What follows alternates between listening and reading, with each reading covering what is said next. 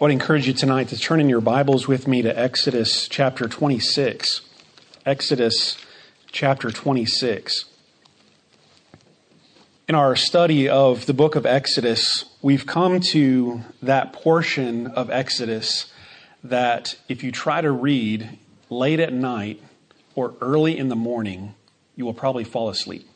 All right. Any, any of you ever done that before reading some of these portions of Exodus? This is for us in the you know modern 21st century thinking about and, and reflecting on these ancient religious rituals in Israel, and especially when you start measuring cubits and curtains and and how long they are and sewing them together. And it, if we're not focused, if we're not trying to see what the message of the text is, we can we can get lost and we can start to lose attention to the text. But what's amazing about this is that not only does he tell us here how the tabernacle is to be built, but then you go in the last part of Exodus and you see almost the exact same thing repeated word for word again in the actual doing of it. So you have this is how it should be done several chapters explaining how these things should be done, and then several chapters again saying that's exactly how they did it. And you think, why, why all that repetition? Why so much of Exodus spent on the tabernacle and its furnishings? And one answer is it shows you just how important this is to the Lord and to the worship of his people that, that he would have Moses devote this much time to this in this portion of Scripture shows us the importance of the tabernacle and the furnishings in it, and particularly what happened there in that tabernacle.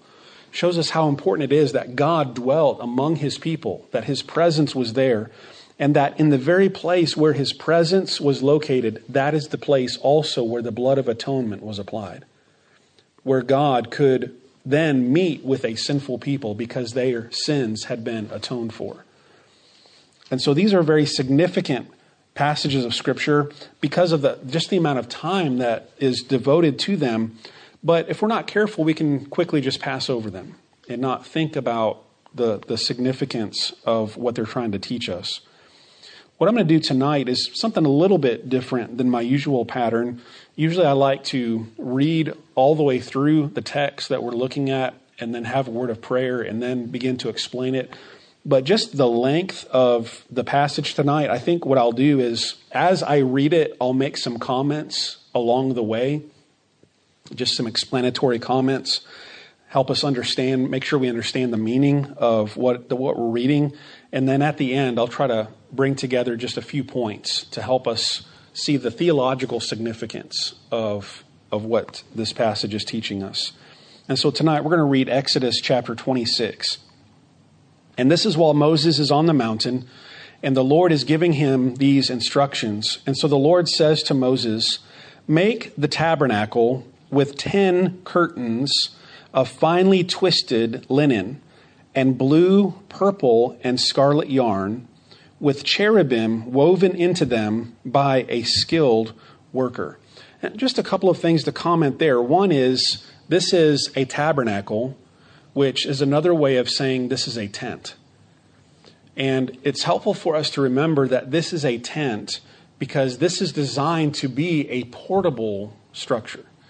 This is designed to be some, a, a, central place of worship where God's presence is located, but it was also designed to be moved from place to place. And so sometimes in some of the artists' renderings of the tabernacle that are based on this passage, it almost looks like the tabernacle is more like a building, the way that they have rendered it. But the tabernacle was not a building, it was a tent. And it was constructed like a tent, and it was designed to be lightweight, foldable, to be carried and moved from place to place. And also, you can see right away in verse number one just the incredible care and expense and the intricate detail that is to go into the building of the tabernacle. So you have 10 curtains of finely twisted linen. So this is not just ordinary cloth. This is very tightly woven, dense, uh, rich, durable linen, and it is made of expensive linen that has been dyed in, in expensive colors purple and red and, and scarlet. And so this communicates just the how important this was. And what's interesting is, is that the, the closer that you get to the, the central place of God's presence, the closer you get to the Ark of the Covenant, the more precious, the more costly, the more beautiful the materials that were used in the making of it. So you have gold with the Ark of the Covenant. And then it, surrounding it, this, this place, this tent, you had the richest of tapestries, the most beautiful and expensive and, and ornate of tapestries to surround it. And it was to have woven into it a design. So this is very highly skilled craftsmanship that is going into this.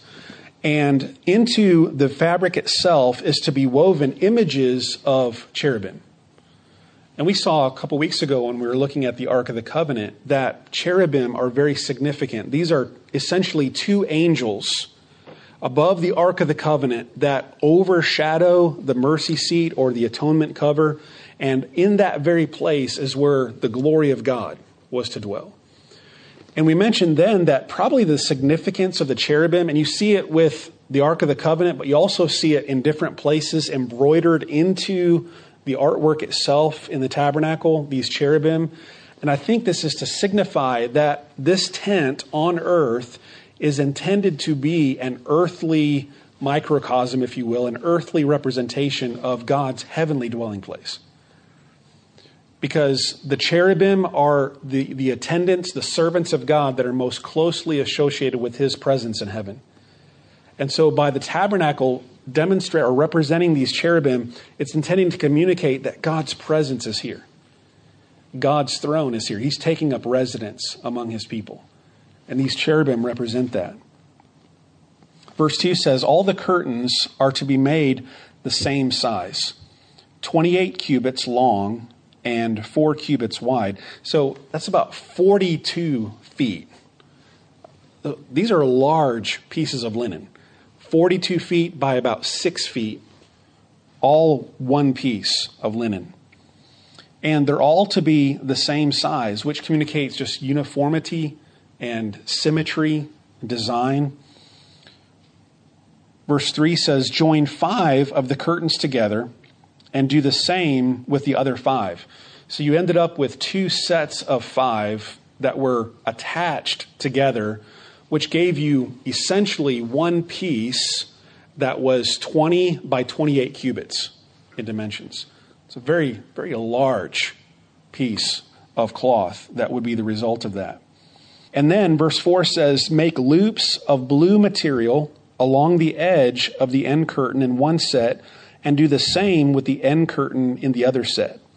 Make 50 loops on one curtain and 50 loops on the end curtain of the other set, with the loops opposite each other. Then make 50 gold clasps and use them to fasten the curtains together so that the tabernacle is a unit. So, the idea with these loops and with these gold clasps is to take these pieces of material and join it together to where the tabernacle is now one tent. It is now one unit, all connected together. And then verse 7 says that there is going to be another layer on top of this. What's interesting is, is you have actually four separate layers of different types of material that go into the, the making of this tent. Now, What's interesting about this passage is it doesn't tell us exactly how these layers are to be applied. Do they just rest over it, kind of like a blanket on top of a blanket, like making a bed, or are they somehow suspended above? It doesn't really specifically tell us, but it does communicate that there are four layers of four different types of material. And as you move outward in those layers of material, apparently it moves to less and less holy in terms of moving away from the presence of God. So the, the inner layer that's clo- most closely associated with the worship of God is made out of linen. And, and finely woven linen, colorful linen. Interestingly enough, the priestly garments are also made out of fine linen. In Revelation, in the children of God, they are dressed in fine white linen. And so linen seems to be in Scripture associated with holiness and the presence of God. But then as you move outward from that, you get uh, articles of material that are less precious, if you will, less costly, less holy. So the next layer, verse 7 says, Make curtains of goat hair for the tent over the tabernacle, 11 altogether. All 11 curtains are to be the same size, 30 cubits long, and 4 cubits wide. So what's interesting there is it's just a tad bit bigger than the, the 28 cubits by 4 cubits of the linen. And, and probably the idea here is to make sure that the linen is completely covered by this goat hair.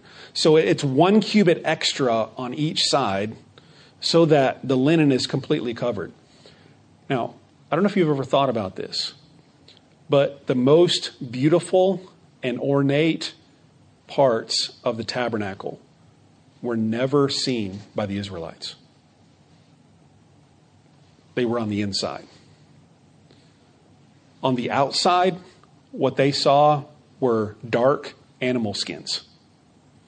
What the priests saw on the inside coming into the presence of the Lord, and especially the high priest once a year coming into the most holy place, inside, in the presence of God, they saw the most beautiful linen, the purple and scarlet and blue linen. They saw the gold articles of furnishing. But the people on the outside, they knew, based on the word of God and what Moses had told them, they knew by ear what it was to look like, but they never saw it. It was enclosed within this holy tent. Verse 9 says, Join five of the curtains together into one set, and the other six into another set. Fold the sixth curtain double at the front of the tent. Make 50 loops along the edge of the end curtain in one set, and also along the edge of the end curtain in the other set. Then make 50 bronze clasps and put them in the loops to fasten the tent together as a unit. Notice the change from gold clasps now to bronze clasps. Why? Because we're moving outward from the central holiness of God. And so, again, this was to be connected together through these loops and clasps to form one unit that went over the top of the linen tent. And then verse 12 says, As for the additional length of the tent curtains, the half curtain that is left over is to hang down at the rear of the tabernacle. The tent curtains will be a cubit longer on both sides, and what is left will hang over the sides of the tabernacle so as to cover it. Make for the tent a covering of ram skins dyed red, and over that a covering of the other durable leather. So, verse 14 describes two more layers to the tabernacle but very little information is given as to the dimensions or how this is to be done. And the assumption is either one, God showed Moses the pattern of how this was to be, or another possibility is that the idea here is that the Hebrews were very familiar with the concept of a multi layered tent because they were already a nomadic people moving from place to place. And so they understood what was meant here by these layers that were to go on top of the tent. And the, the most inner part has theological significance, but the further out you go, probably serves less of a religious or theological significance and more of a practical purpose, such as protecting the tabernacle from the elements. So you have these animal skins over the top. And then we have the layers described in verses 1 through 14. And then in verses 15 through 30, we have the structure or the frame of the tabernacle described. So verse 15 says, Make upright frames of acacia wood for the tabernacle. Each frame is to be 10 cubits long and a cubit and a half wide, with two projections set parallel to each other. Make all the frames of the tabernacle in this way. Make 20 frames for the south side of the tabernacle, and make 40 silver bases to go under them, two bases for each frame, one under each projection. For the other side, the north side of the tabernacle, make 20 frames and 40 silver bases, two under each frame. Make six frames for the far end, that is the west end or the back end of the tabernacle, and make two frames for the corners at the far end. At these two corners, they must be double from the bottom all the way to the top and fitted into a single ring. Both shall be like that. So there will be eight frames and 16 silver bases, two under each frame. And so this structure has just described the side walls and the back wall of the tabernacle. And again, what's significant is these are not solid walls, these are just frames designed to hold the cloth and the animal skins. It was designed to be carried, it was designed to be lightweight, to be able to be moved from place to place. And so it was just a skeletal structure. And the way of, probably a good way of seeing these frames that are described is basically what you have is you have two sticks, two poles made out of acacia wood that are overlaid with gold. And then you have like cross beams that verse 26 and following are going to describe, where it almost looks like a ladder. So, kind of a ladder like structure with two sticking down farther below to go into the bases, the silver bases that were made. And so this, these form kind of the structure, the skeletal frame of the tabernacle. Verse 26 says, Also make crossbars of acacia wood, five for the frames on one side of the tabernacle, five for those on the other side, and five for the frames on the west, at the far end of the tabernacle. The center crossbar is to extend from end to end at the middle of the frames. Overlay the frames with gold and make gold rings to hold the crossbars. Also overlay the crossbars with gold. And then verse 30 significantly says, Set up the tabernacle according to the plan shown you on the mountain. And we've, we've seen this before, where apparently God showed Moses a true tabernacle. He didn't show him blueprints, he showed him a tabernacle. And according to the author of Hebrews, what he showed him was a heavenly tabernacle, one made without hands. And so God is showing Moses a heavenly vision of God's dwelling place. And he's asking Moses to build a, a version, a finite version of that, if you will, on earth to be God's dwelling place in the midst of his people. And so Moses is to make a copy, an earthly, finite copy of the heavenly one that God showed him on the mountain. And then the last several verses talk about the curtains that separate the two sections of the tabernacle and also the front curtain, the front opening of the tabernacle.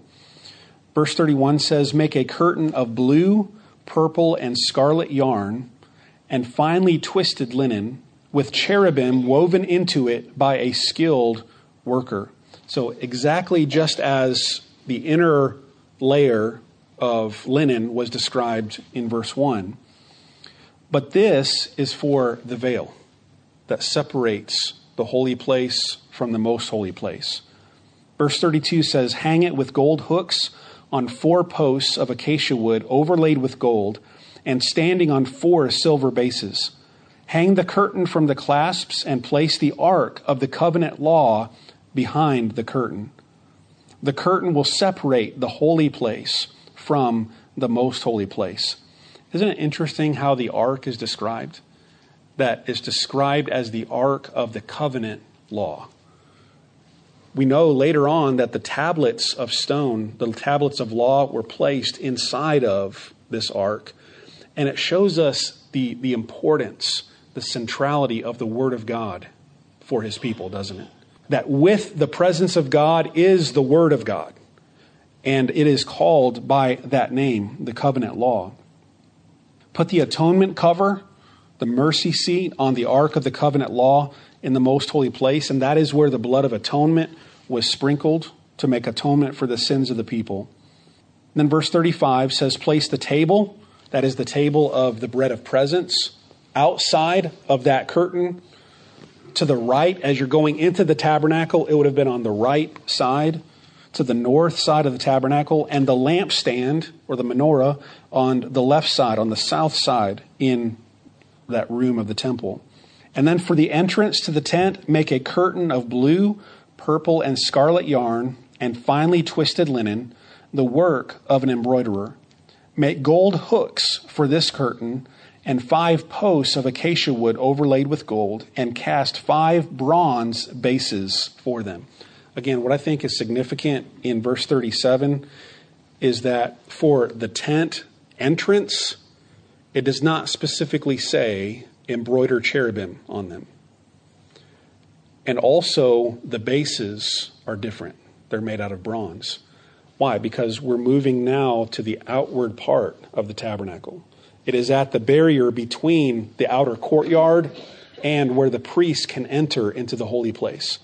And so there are no cherubim on the entrance, and there are bronze bases instead of silver. Why? Because we're moving further away from the presence of God in the inner sanctuary if you will, where the most holy place is. So, what, is all, what does this all mean? What is its purpose? What is this passage trying to teach us? What does this teach us about God? I just want to mention just a few points here as we think about what this text is trying to teach us. I think one overriding principle in all of, uh, of this section of Exodus, really beginning in chapter 24 all the way through the end of the book, one of the overriding themes is that the Lord is present and he is at home among his people. The Lord is present and he is at home among his people. Exodus 25, verse 8 says, Have them make a sanctuary for me, and I will dwell among them. One of the purposes of this sanctuary is to be a home for God in the midst of his people. Now, in one sense, we could say there's no way that this little tent can hold God, right? And, there, and that's true, that God is infinite. His presence is everywhere. But there is a special sense in, in which God's presence is there in the midst of his people. His glory is there. His name is there in the midst of his people. Exodus chapter 29, verse 44 says, So I will consecrate the tent of meeting and the altar, and will consecrate Aaron and his sons to serve me as priests. Then I will dwell among the Israelites and be their God. They will know that I am the Lord their God who brought them out of Egypt, so that I might dwell among them. I am the Lord their God. You see that theme run through all, throughout this whole section of Exodus that God desires to dwell in the midst of his people. But this is a portable home for God, isn't it? This is a portable home for God. It's moving from place to place as God guides them through the wilderness. We see later on in, in, the, in the days of David, in days of Solomon, where David says, Here I am dwelling in this nice palace, but the Lord dwells in a tent. And David mourned over that. He said, God deserves something better. God deserves a temple. He deserves a, a more permanent home that, that signifies how great he is. And the Lord allowed that temple, that permanent home, to be built in Jerusalem. But he said to David, You're not going to build it because you're a king of war. Your son will build it. But David supplied all the materials, and then Solomon built it. Solomon built this temple, and he recognized that it was a place of dwelling for God. But he also understood that God's presence is everywhere that there's a sense in which God can't be contained in one place. Even though the temple is so much grander and bigger than the tabernacle ever was, yet even so, it can't really hold God. But God's presence is there with his people. He wants to dwell among them.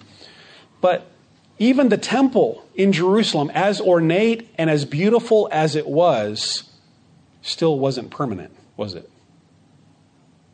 Because it's no longer there it's been destroyed. It's been destroyed more than once. It was destroyed by the Babylonians in 586 BC, It was rebuilt about 70 years, 80 years later. And then it was destroyed again after the days of Jesus in AD 70 by the Romans. And it has never stood since in almost 2,000 years. But what, is the, what do the scriptures teach us about the presence of God? Jesus has come, hasn't he? Jesus has come to tabernacle among us, John 1:14.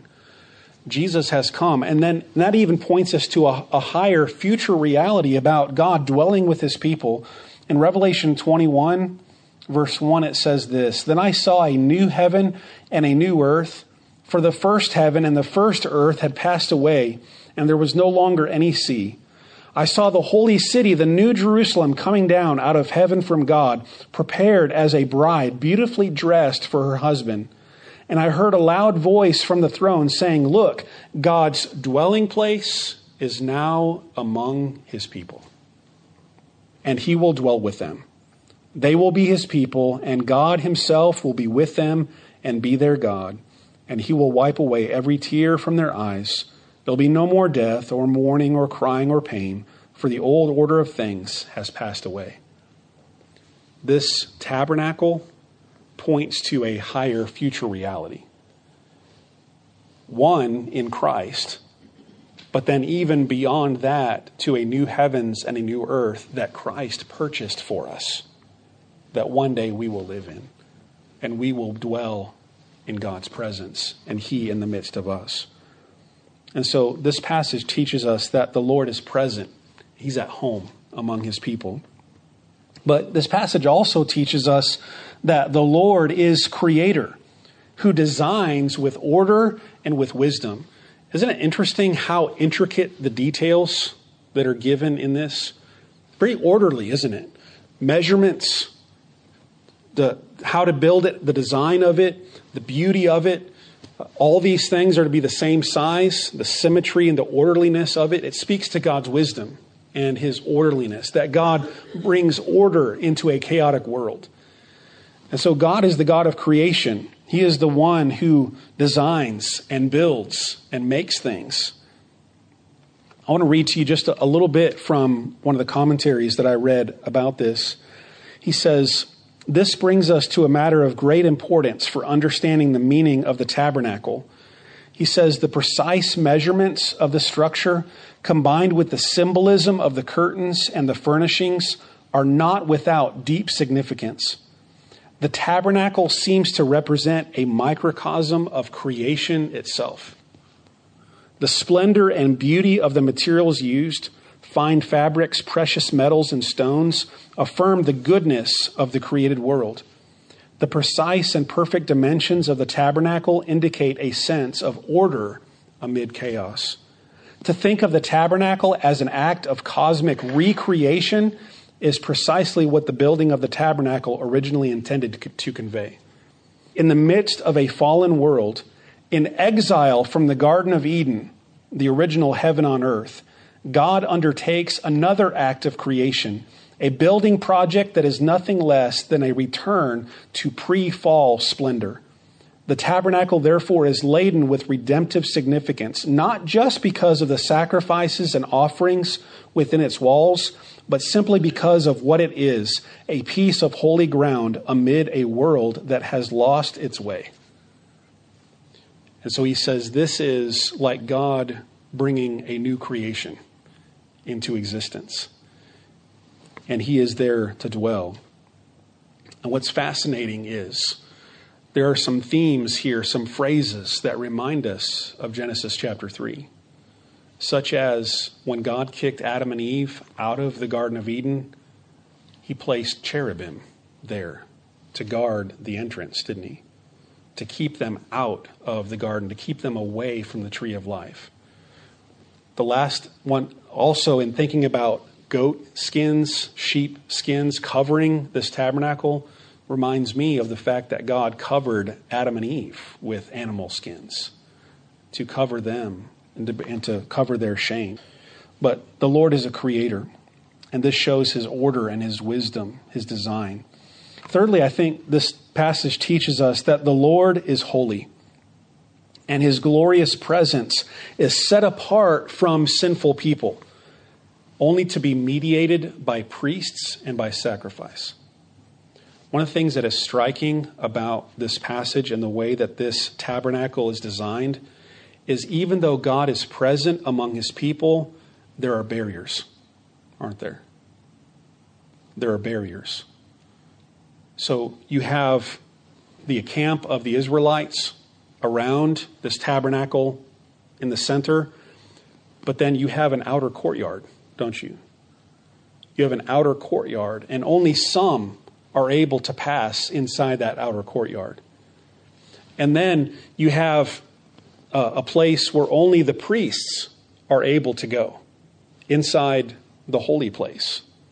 And then you have, even within that, behind a veil, behind a curtain, another barrier where the high priest could go only once a year on the Day of Atonement. This speaks to the holiness of God, doesn't it? That even though God is present among his people, he is still set apart from his people. And in order to commune with this holy God, there is sacrifice of atonement that must be made. I'm thankful that that barrier, that veil has been torn down, hasn't it? Matthew records for us that when Jesus hung on the cross, that the veil that separated the holy place from the most holy place was ripped into, signifying the fact that these barriers have now come down. We don't longer we don't no longer need animal sacrifices. We don't need a Levitical priesthood. We don't need Aaron, the high priest, and his sons to mediate for us. We have Christ. And in Christ, we are welcomed into the holy presence of God. That is incredible, isn't it? When you think about the barriers that were set up for the Old Testament Israelites that they could not cross, and now we are welcomed through Christ into his most holy presence. The Lord is holy. I think this passage also reveals to us just the way that this is designed. It reveals to us that the Lord is king. He's a king and he is worthy of honor and allegiance. There are aspects of royalty built into this, aren't there? Aspects of royalty. When you see the layers that are done, especially the purple and the blue and the scarlet, and you see the gold materials that are used, it, it symbolizes royalty. It symbolizes importance. It symbolizes that this is a home, but no ordinary home. This is the palace of a king who has come to dwell in the midst of his people. And I think the last thing that this teaches us is that the Lord is God, and he is to be worshiped and adored by his people. The Lord is God, and he is to be worshiped and adored by his people. So I would encourage you the next time you read through this passage or read through a similar passage like this, don't dwell on the measurements of 28 by 4 by 30 by 10, or this is made out of this and made out of that but focus on what is significant in the passage. Focus on what, what, these, what, these, what this design is teaching us about who God is. Notice how the, the, the design changes from the inner sanctuary in the most holy place the further outward you go and shows us the holiness and the significance of God's presence in the midst of his people. But this teaches us many things about God. It teaches us that we have a holy God who is the creator, who is the king of the universe, and he delights in dwelling in the midst of his people. And he delights in having his people come and worship and adore him. And we have the privilege to do that through Christ. And one day we will have the privilege to do that for all of eternity in his very glorious presence. I'm looking forward to that day, and I hope you are as well. Let's bow in prayer together. Our Father God, we thank you that you have come down to us in the person of your Son, the Lord Jesus Christ, and that through him we might have access to your holy presence. Lord, remind us that you are holy. Remind us that you are to be feared, that you are, you are to be reverenced and adored. Remind us of your wisdom and the orderliness of your design in the way that you have created the world. Remind us of your great plan in the way that you are weaving this theme of your presence throughout all of Scripture from the Garden of Eden through the tabernacle, the temple, through Christ, all the way to a new heavens and a new earth when we will dwell with you. Lord, remind us that you are our great King and you are worthy of our obedience. Remind us that you're our God and you're worthy of our worship and praise. Lord, help us to live in light of your presence and looking forward to your the return of your son, the Lord Jesus Christ. Lord, thank you for what you have done for your people long ago. Thank you for what you have done for us in Christ. And we pray this in his name. Amen.